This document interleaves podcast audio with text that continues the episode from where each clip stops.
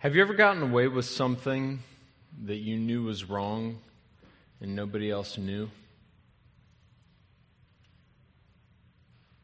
Well, at least nobody that was going to talk about it, right?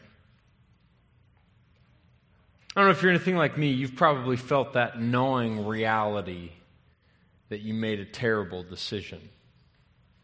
That moment that you did something you said you'd never do. Your stomach kind of twists up in knots, your pulse races, and the one thought pounding through your brain is don't tell anyone. We want desperately to hide from it, but it's there. We shove it down. We'll try to justify it, ignore it, do everything in our power never to talk about it. But it just keeps coming back. I wonder if that's how King David felt for the better part of a year. King David was the greatest king in the history of the kingdom of Israel. He had unified the Israelite tribes under his rule, conquered and established Jerusalem as its capital, expanded the boundaries of his kingdom through numerous military conquests, and vastly increased the power and wealth of his nation. But David had a problem a fatal flaw, if you will. David really liked beautiful women. Up to this point in his career, he had accumulated not two, not three, but seven wives that we know by name, and likely others. Literally, he could have gone to bed with a different wife every night of the week.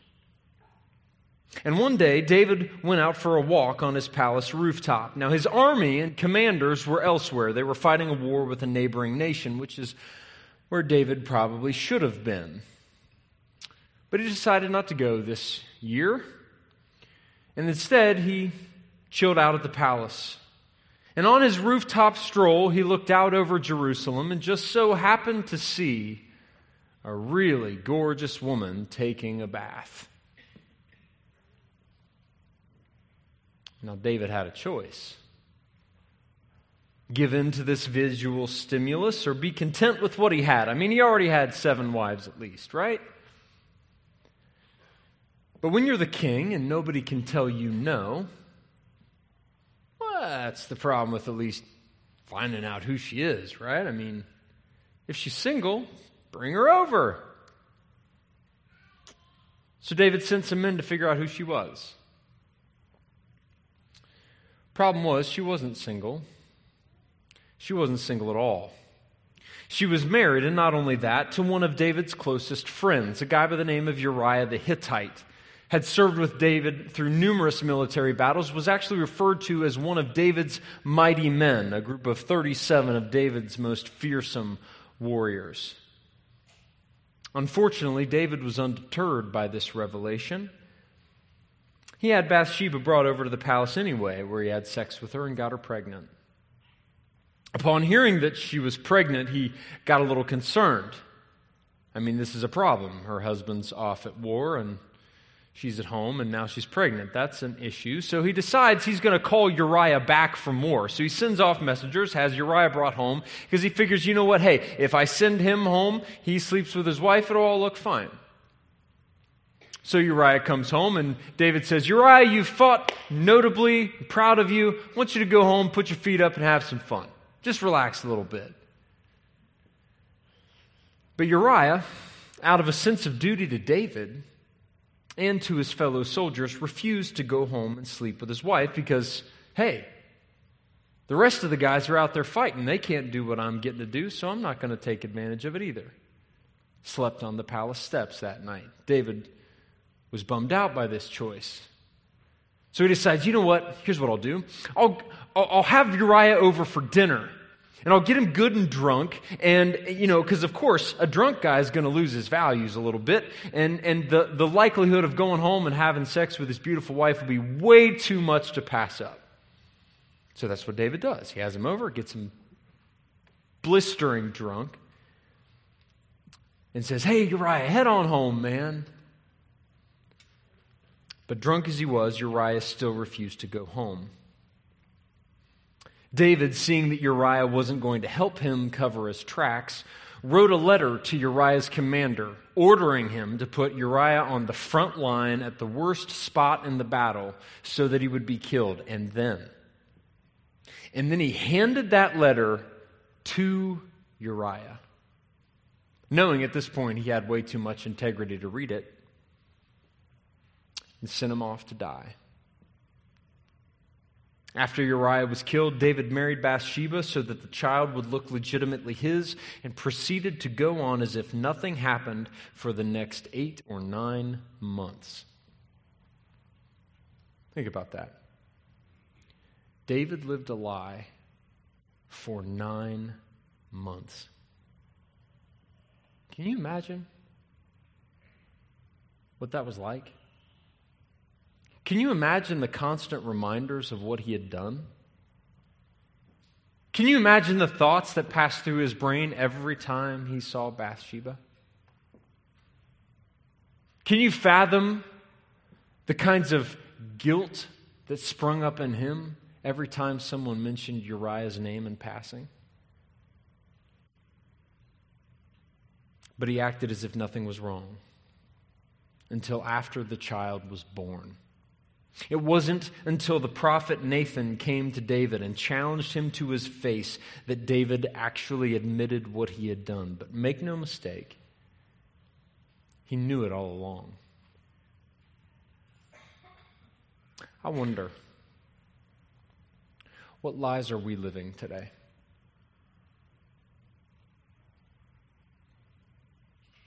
What do we know that nobody else knows?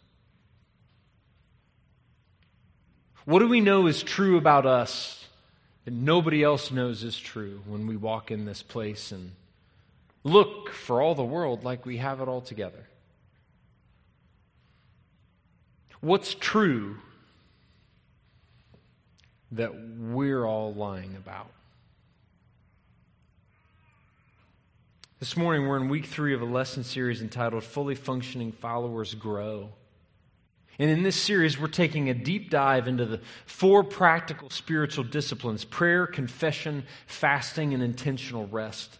And what we're learning in this series is that if we practice these disciplines consistently enough, they will help us engage with God and grow to be more like Jesus. During the series we've been using 1 Timothy 4:15 as our focus verse. It's going to come up on the screen. I want you guys to recite it with me. Here we go. Practice these things Immerse yourself in them so that all may see your progress. In this verse, Paul is telling his young friend Timothy to practice things that will help him grow as a Christian. And one of the disciplines that will challenge us to grow as much or more than any other is the discipline of confession. So we'll start this morning by asking what do you think of when you think of confession?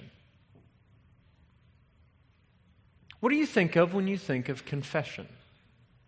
Now, for some of you, what probably pops to mind is, well, that's, that's, like, that's like something that Catholics do, right? Right, you've all seen the movie where somebody slides into a confession booth and they got the little screen and there's the priest on the other side. We've all seen this, right? And yeah, that's, that's, that's kind of a recognizable part of our cultural understanding of it. But I asked that question the other night at, at the programming meeting. What do you think of when you think of confession? Somebody said this uncomfortable. no kidding. Right? The idea of sharing your faults and failures with God or with others is, is deeply uncomfortable. No? Just thinking about some of the stuff that we have done makes us uncomfortable. Some of you might have used different words scary, bothersome, weird. Uncomfortable seems to cover it, doesn't it? I mean, think about it. We all want to feel good about us. We all want to think the best about us and really, really want others to think the best about us, right? And if we told them the truth, well, would they? I want to define confession for us this morning. It's admitting and accepting responsibility for my sin. Confession is admitting and accepting responsibility for my sin. You know, I think in our culture, we're a lot more used to apologies than confession, aren't we? I mean, we've all seen this on TV. Like a public figure does something wrong, a reporter finds out about it, they write an article. The article gets read by hundreds of thousands or millions of people. People get upset about it, and all of a sudden now this public figure comes out and says, I apologize. We've all seen this, right? We're a lot more comfortable with that. But rare in our world is that person who will own the truth about themselves before they publicly have to. Right? Rare is the individual who will deal with the truth about themselves before there's no choice. I mean, even David went on for nine months or more before Nathan confronted him with the truth. And so this morning we're going to dig into this idea of confession. What is it? Is it necessary? And why does God seem to call us to do it? Now, before we can dive into confession, we really have to understand a couple of the terms. Confession is admitting and accepting responsibility for my sin. So, in other, in other words, we have to understand the concept of sin if we're going to understand the biblical perspective on confession. So, sin is any behavior or thought in which I choose to disobey God. Sin is any behavior or thought in which I choose to disobey God. So when you and I do something or think something that is intentionally or willfully in opposition to God, we are, in fact, sinning. But it's interesting when you dig down into the Greek and Hebrew words that are translated sin in the English dictionary, there's a word picture that comes out and it goes like this Sin means to miss the mark. In the original languages of the Bible, sin, the word that we have translated as sin, means to miss the mark. Think of it like a target. If I'm going to take a bow and arrow and I'm going to shoot at this target that's up on the screen, what am I shooting at? The what? The bullseye. Why? Why?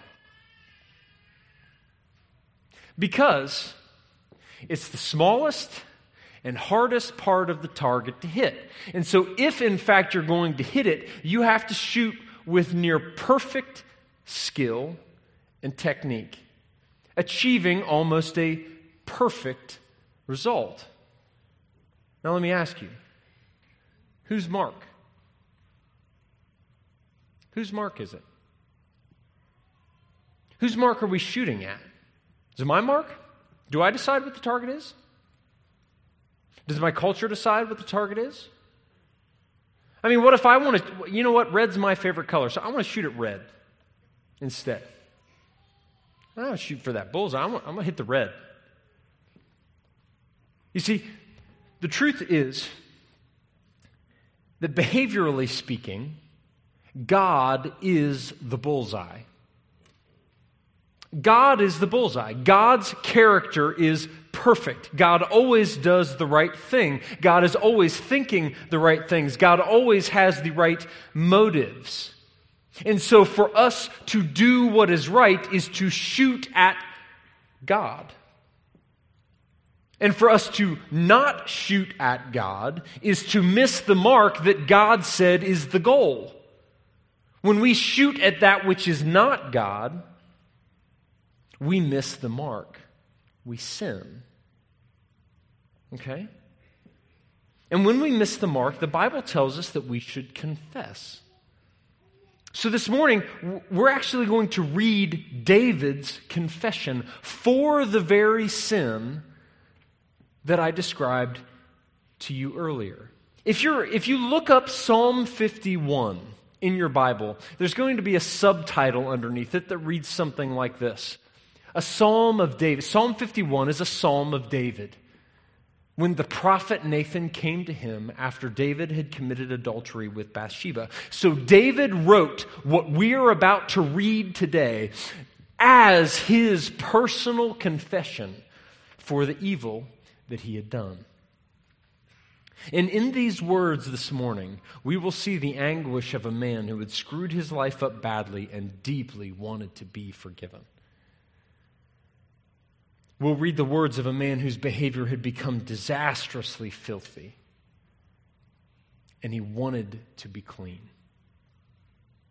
Now, this morning on your outline, um, there's, there's, a, there's a misprint in there. I forgot to take out a section. So there's something, there's a, the first set of blanks in there. Ignore that, okay? Because I made a mistake and didn't take it off the outline. So my apologies. All right? But this morning, we're going to start with what confession assumes. What confession assumes. In other words, there are five things that have to be true if confession is going to benefit us. And we have to understand these five things if we're going to practice confession well. So, the first thing that confession assumes is that God is merciful. The first thing that confession assumes is that God is merciful. Now, by show of hands, I'm just kidding. Don't do that, right? How many of you thought we were going to start there this morning in a lesson about confession? See, the reality is we have to start there. We have to start there. The first thing we have to believe, first thing we have to know in order to make any kind of legitimate confession is that there is a God on the other end of that confession who legitimately wants to forgive.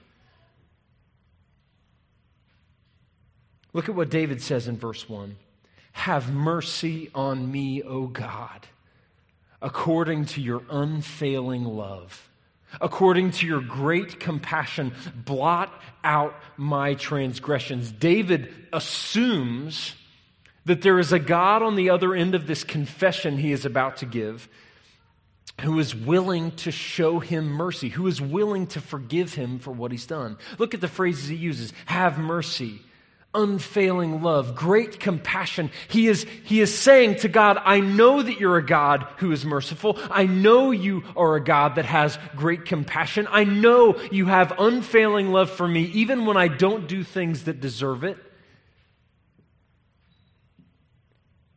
Guys, think about, think about why we're afraid to admit when we've made a mistake at work.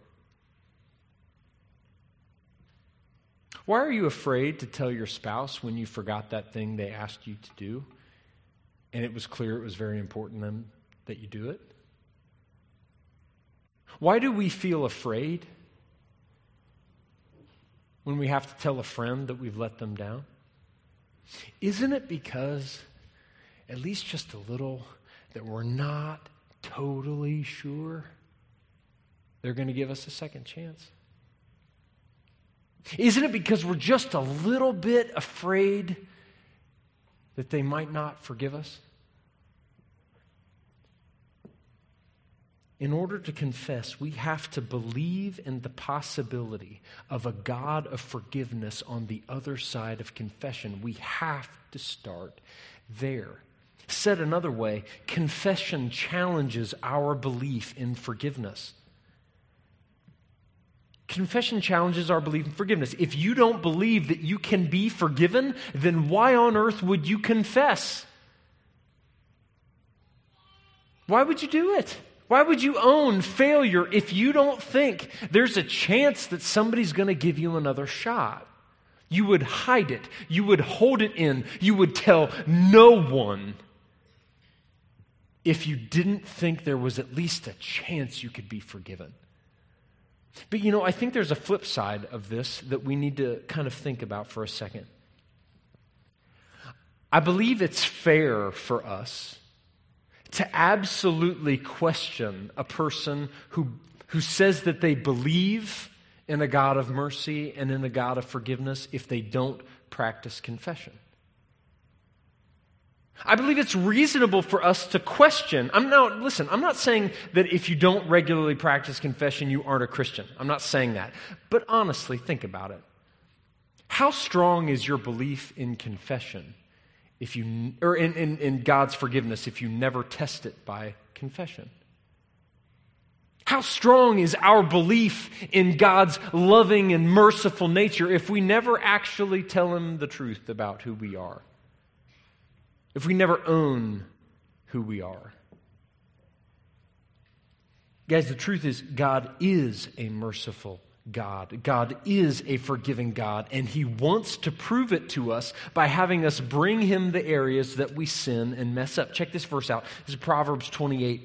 People who conceal their sins will not prosper, but if, circle that word, if, if they confess and turn from them, if we confess our sin and turn from them, He says they will receive mercy. It's a, it's a promise, right? You turn from your sin, you confess it, you tell the truth to God, and you receive mercy. Confession assumes God is merciful, but confession also assumes something else, and that's number two I am a sinner.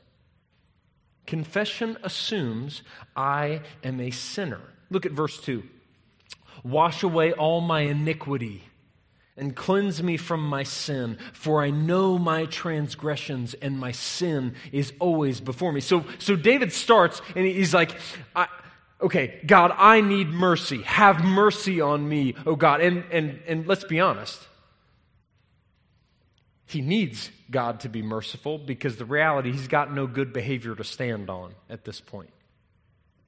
He can't look at God and say, hey, God, you know, I'm a pretty good person. I mean, this thing with Bathsheba was no, no, no huge deal, right? He can't say that. He needs God to be merciful because mercy's all he's got. The three main words throughout the Old Testament that are used to refer to the concept of sin are iniquity, sin, and transgression, and he uses all three of them in this verse set alone. Why? Because he's repeating over and over the reality that this is who he is. He is a sinner. Now, that's different than saying, I sinned once. Isn't it? It's kind of different when you say, Yeah, I did this wrong thing once, versus saying, This is who I am. This is my nature. This is my being. This is myself. I am a sinner versus, yeah, I sinned once. You see the difference? See, David is owning that this is who he is. And he says it in verse 5 Surely I was sinful at birth, sinful from the time my mother conceived me. What he's saying is that his human nature, who he is to the very core, is bent toward himself and away from God. Now, let's be honest. David wasn't murdering anyone or lying to anyone in the womb. Okay? right? He didn't come out spouting gossip or committing adultery. No preborn children have the ability, the consciousness necessary to actively sin. Okay? So, no, he wasn't committing sin in the womb. However, even from conception, all of us are sinners in training. You see that? From the very beginning, we are sinners in training. We have, a, we have a selfish nature that drives us to do what we want all the time. And when you combine that selfish nature with all of the other selfish people around us all the time, we have an environment perfectly constructed for us to become the sinners that we are. This isn't just that I sinned once, this is who I am. And confession assumes that this is who you and I are. Simply put, guys, we are sinners because we want to be. We are sinners because we want to be. And the reality that we have to face is that our sin is our responsibility. My sin is my responsibility. Look at that passage again. Wash away all my iniquity. You might circle that word. Iniquity uh, and cleanse me, underline, from my, underline that one, sin. For I know my transgressions and my sin is always before me. A whole six times in two verses, he owns the fact that what he did with Bathsheba and what he did to Uriah were his fault. Not his parents' fault, not his environment's fault. God didn't make him do it. He wasn't genetically predisposed to adultery. He simply made a choice to have sex with a woman that wasn't his wife. And he had her husband murdered because he wanted to. And guys, we do the same thing. We sin and we make choices. Now, we may not have the same level of consequences. We may not sin in the same way, but the reality is that you and I make choices. And this, this isn't on your outline. I just want you to write this down. It's going to come up on the screen. Write this down. Don't let my language make excuses for my choices. Write that down. Don't let my language make excuses for my choices. Right, we've all watched the interview on CNN or Fox News, right, where the celebrity or politician or whatever steps up and says, I apologize, I had a momentary lapse in judgment. I made a mistake. I dropped the ball. No. I made a choice. I sinned. Don't let your language make excuses for your choices. See, David didn't do that. My, my, my, my sin. Why? Because it was his. Over and over, he repeats, It's my fault. I don't get to blame this on anyone. David owned it and he recognized it. And he not only recognized that the sin was his, but he recognized that his sin was ugly and brought sorrow on himself and God and others. And guys, the truth about it is that our sin really is ugly. Look at him. Look at the passage. He says, he says, Wash away all my iniquity and cleanse me. Wash away, cleanse. What, he, what he's saying is, My sin has made me dirty. It left a major stain on his character, and he wanted to be clean. But, but, but guys, it not only hurt him, and it not only offended God because Nathan sent, you know, the prophet, or I'm sorry, God sent the prophet Nathan to, to confront David about. So, so his sin definitely hurt David, and it definitely hurt God. But his choices brought awful consequences on the lives of others. You see, he says, I know my transgressions and my sin is always before me. You know why he said that? Do you know why he said that? If you read the stories from the latter half of David's life, the realities of this sin were all over the place. The consequences for this sin were everywhere. The son that was born to him and Bathsheba died. Another one of his sons raped one of his daughters. Another son murdered some of his other sons. And then ultimately, one of his sons, Absalom, rebelled against him and tried violently to take the throne from David, leading an army to try to kill his own dad. All of that from this. All of that as a consequence of this. Guys, our sin is ugly. And it brings sorrow and consequences on our lives and on the lives of others. And if we're going to confess, we can't blame it on anyone else. Confession assumes that we are the sinners, but that's not all. Confession assumes, and this is where it gets hard, that God is right to judge our sin. Confession assumes that God is right to judge our sin. Think about it. When you confess, when you get in front of God and you say, Wow, God, I really screwed that up, aren't you automatically taking on and, and, and understanding and recognizing that God has a right to punish that? Just by the very nature of doing confession, just by the very nature of you standing in front of God and saying, I messed that up, you're acknowledging that He has the right to punish it.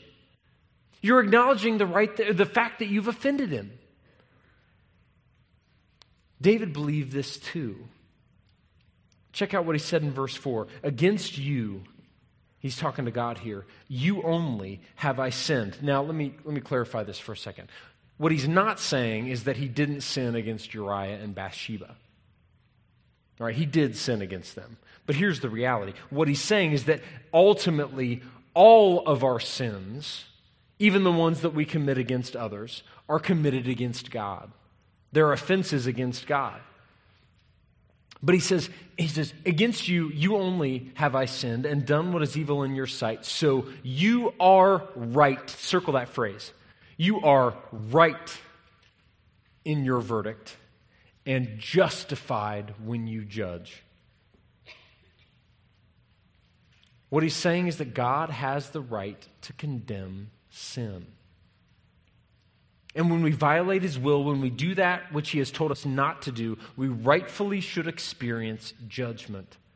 Look at David. He's pulling no punches here. In effect, what he is doing is he is saying, God, you would be absolutely correct if you condemned me to hell for what I've just done.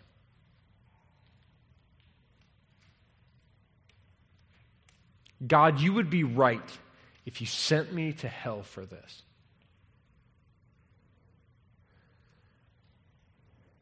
Do we think that? Do we pray like that? Do we stand before God and go, you know,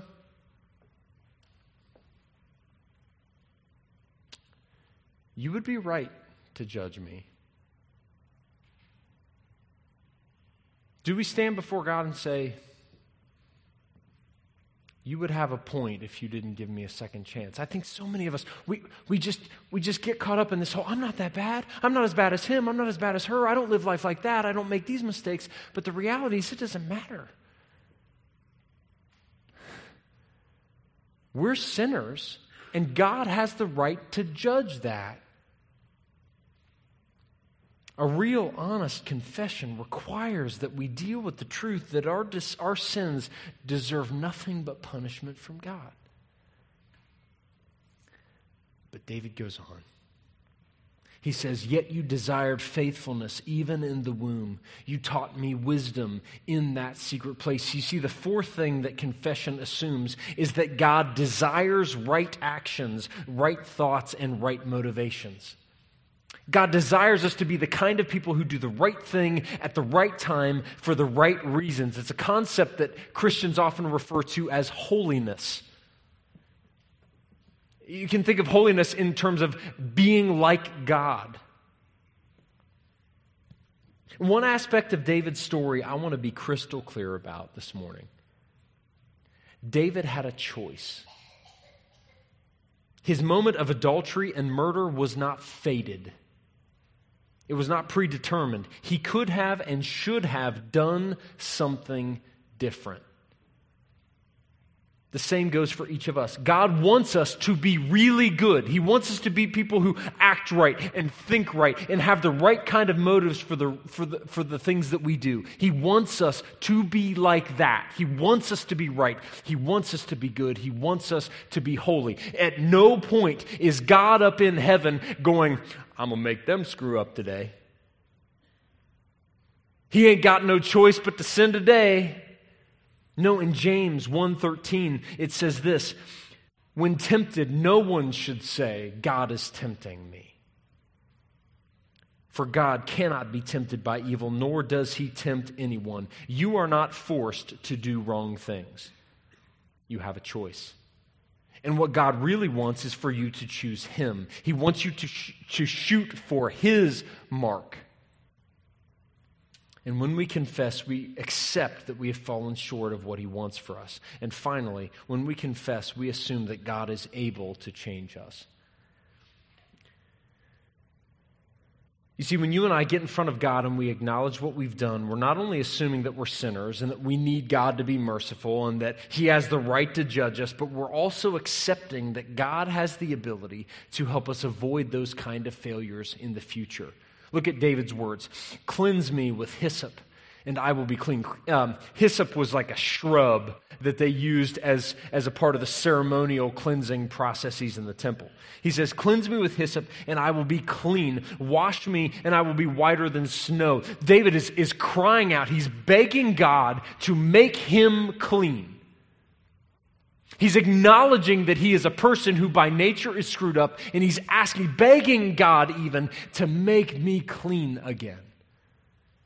He says, Let me hear joy and gladness. Let the bones you have crushed rejoice. Hide your face from my sin and blot out all my iniquity. He's saying, I just, I just want to feel alive again. I just want to not feel crushed by the weight of the sin that I'm carrying around. I just want to feel hopeful and joyful again. Will you please make that happen in my life? And then he says this in verse 10. I would encourage you to, to, to just circle this phrase Create in me a pure heart, O God.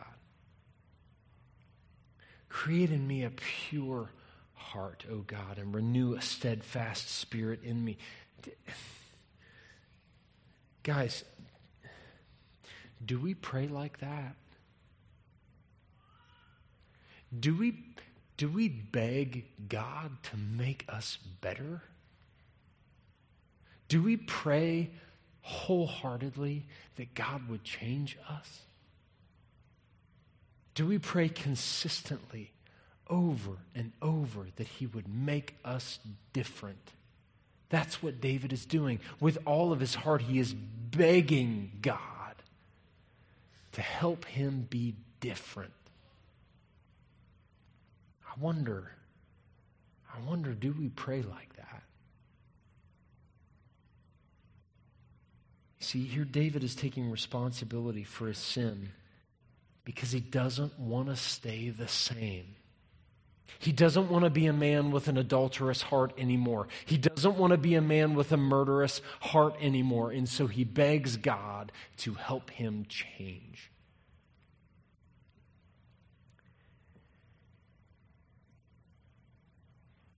Someone said something to me the other night. They asked, they asked a really important question in the programming meeting. We were talking about this lesson, we were getting ready, and, and, uh, and somebody asked me this, this question. He said, JD, if, if God knows all the wrong things I've ever done, which, which I believe and know to be true, okay, so that, that's a true statement. If God already knows everything I've done, then why do I have to confess it?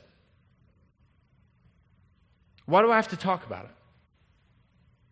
Why do I have to bring it up if God already knows? Let me ask you a question. Um, which problem in my life do you think I'm going to fix first? Okay? The problem that causes a fight with my wife every single time, it, like every time it becomes like a argument fight, you know, I mean, those of you that are married, you know what that is, right? Right? Am I going to fix that problem first?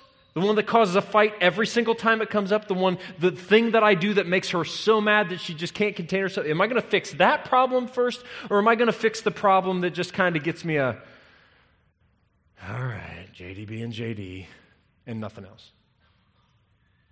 Which problem am I going to fix first? Am I not going to fix the problem that causes me the gigantic fight? Am I not going to focus my attention on the thing that gets me in an argument every single day? You see, the reality is confession has a purpose. Confession is intended to lead to change. We confess so that we can sin less. Okay? We confess so that we can sin less. You the, point of, the point of confession is bringing up the things that we don't want to talk about so that we can allow God to make us uncomfortable enough to fix them. Some of us guys struggle to overcome our sins. It takes forever for us to overcome bad habits. Maybe you're like me, right? I, I have, over the course of my life, been a pretty regular journaler. Let me tell you how annoying it is to crack open a journal from five years ago and realize that I'm praying about the same stupid stuff that I'm doing now. How troubling it is in my heart and mind to realize that five years ago I was struggling with this, and oh, yeah, I'm about to write about this today. We confess so that we're not alone with that stuff, so that we don't isolate with that stuff, so that we're easily able to just keep doing the same thing. The point of confession is to get that stuff in front of our eyes so that we will fight it and work against it and do everything in our power to try to change it, begging God along the way to give us the power to do so. But confession can also help us another way. It goes like this we confess the small to avoid the big. We confess the small to avoid the big. Think about it. What if David had confessed his reliance upon sex and women after his second wife? Would he have had seven or eight when you count Bathsheba? What if he confessed the sin of lust for Bathsheba before he had sex with her? What if he came down off that roof and said to one of his buddies, Okay, saw a naked woman out there and really enjoyed myself. Probably shouldn't have done that. Uh, can you can you like help me pray about this? What do you brought her over? What if he confessed the adultery before the murder. Now, apparently Uriah was a pretty bad dude, so David might have died. But, um, but would David have killed him? You see, we confess the small to avoid the big. Had David confessed any one of those things along the way, the likelihood is that he would have not committed bigger and worse and more consequence laden sins down the line. But he didn't.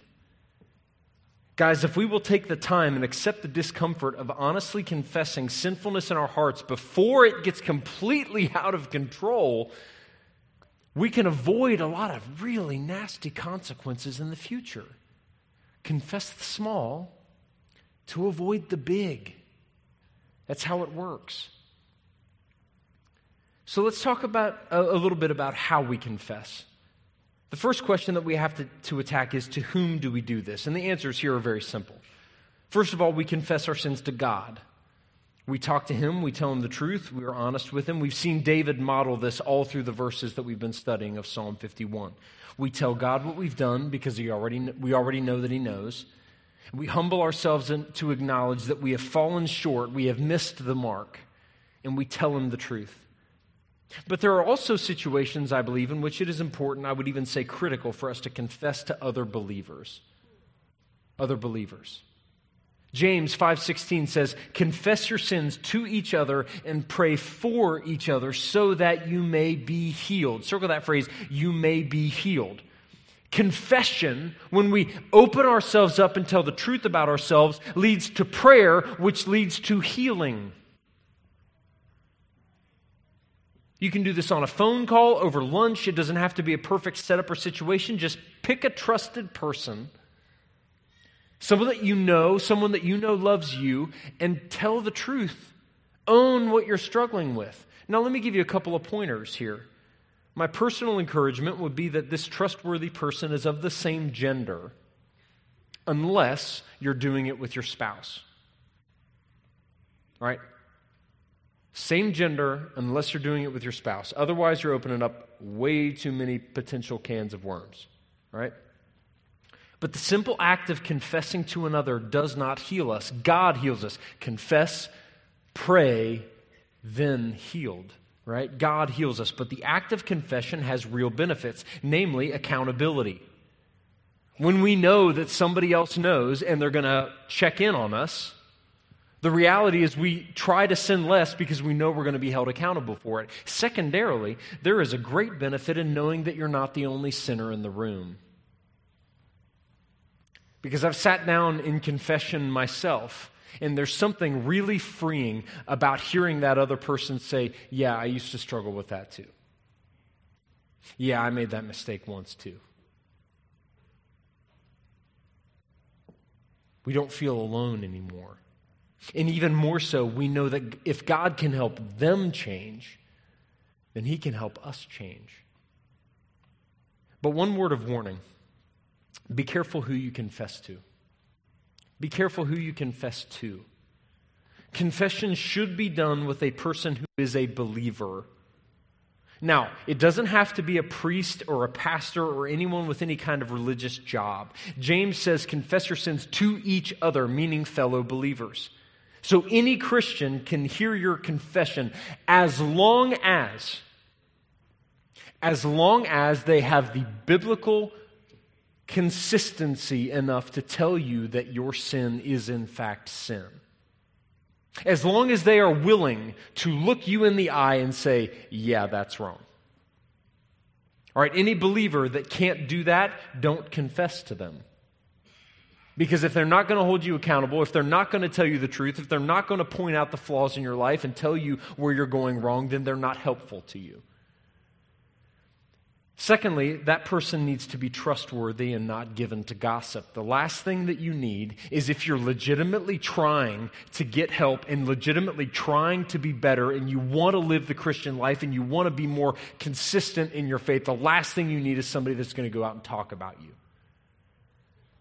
I would go so far as to encourage you to ask if they have ever had to confess themselves before you offer your confession to them because I am of the opinion that you can't appropriately hear a confession until you've had to give one of your own. Now, as we wrap up this morning, I want to take a moment to think briefly about what confession achieves. The Bible is clearly give us, giving us examples that we should confess, but what can we expect it to do in our lives? I'm going to give you two things. There are way more, and I, if I had another hour, I could give them to you, but there's two that I want to focus on this morning. The first is this confession brings joy, relief, and freedom to us. If you've ever confessed something that was weighing on you, like David's sin must have been weighing on him, you know how relieving it is to just have it off your chest. Even if the consequences are bad, the fallout's terrible, the reality is there is a joy and a relief to be found in confession because you're just not walking around wondering when and if somebody's going to find out anymore. Verse 12, restore to me, David says, the joy of your salvation. Underline that phrase. And grant me a willing spirit to sustain me. Simply put, David's saying he was able to experience the joy of God again because he had gotten this off his chest. He's saying, God, I've told the truth now. Please just let me feel joyful. Again. Let me feel alive again. Let me feel uncrushed by the weight of this evil. He wasn't left wondering anymore how bad it would be if someone found out. He wasn't left wondering if God would forgive him because he had already heard that he had been forgiven. He had the chance to move on because he had told the truth. Now, one of, the, one of the powerful truths of the Bible is that we have to confess our sin before we can even be saved. Think about that. We can't put our hope in Christ without first acknowledging that we are sinners that need to be saved. It can't happen any other way. Trust me, if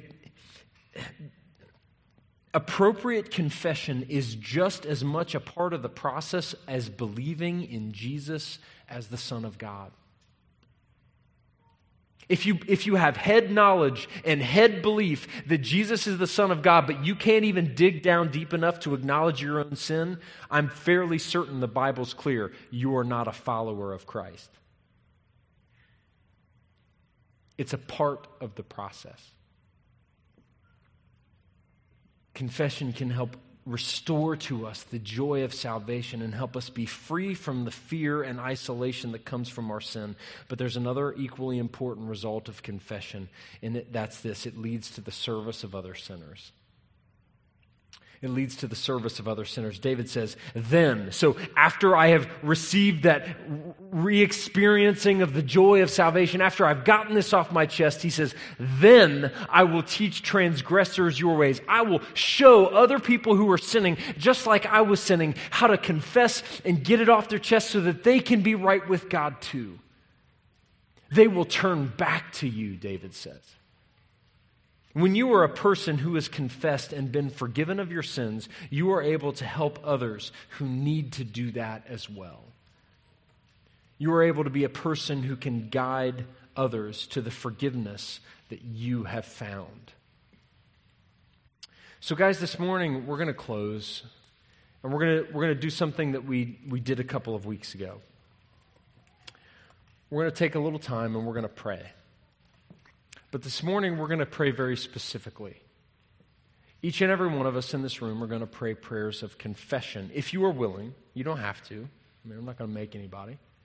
But I'm going to offer you some time this morning to pray your own prayers of confession. I'm going to give you a little space for God to speak to you about what it is going on in your life that you need to confess and get rid of, what you need to change. Now, lights are going to be dark. Nobody's going to see. Don't nobody pray out loud. Don't, we don't. This isn't. This isn't for anybody but you. We're going to take some time. We're going to think about where it is that God is guiding us, and how He wants us to live. That's different than the way we're living now. And we're going to tell Him the truth. We're going to own it. We're going to tell Him if we don't want to give up whatever it is that we know is sin in our lives. We're going to tell him if we do want to give it up, but we're really struggling to do so. We're just going to tell him the truth. We're going to confess the sin as sin. Now, on that box in the bottom of your outline, you're going to see two things, uh, potential next steps for this week. And the first one is this after you've prayed this prayer of confession with God, I would encourage you I really would. To find somebody in your life that you know you can trust, someone who has a Christ like character, someone who believes what you believe. And I would encourage you to get with them and share this confession with them too. I want you to know, all right, beyond any shadow of a doubt, I've done this at least two or three times in the last two weeks myself because I don't want anybody in this room to think that anybody up here is asking anyone out there to do something that we're not doing right?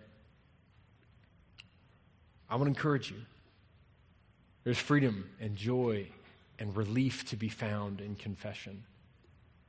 And there's something about having another set of eyeballs on the problems going on in your life. Secondly, I would encourage you to be here over the next couple of weeks. These next two, fasting and intentional rest, are going to be really important services um, and really important lessons in how you can continue to grow deeper in Christ. And I would encourage you to be here for those. So let's take a minute, get comfortable, and we're just going to pray a prayer of confession this morning. Father, we come to you. And in these next couple of moments, we just want to tell you the truth about us. We want you to see us for who we are, and we want you to help us change.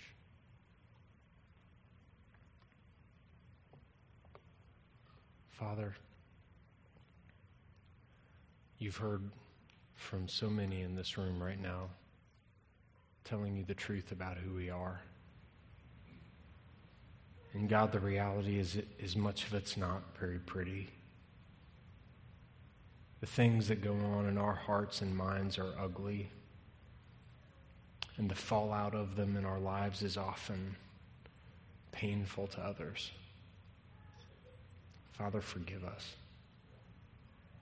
And help us to know in this moment the first assumption of confession, and that is that you are merciful. Father, it always comes back to that. You are merciful. We trust you in this moment. We seek you. We ask for your help. Make us different, God, we beg of you. Create in us a pure heart, O God, and renew a steadfast spirit in us. In Jesus' name we pray. Amen.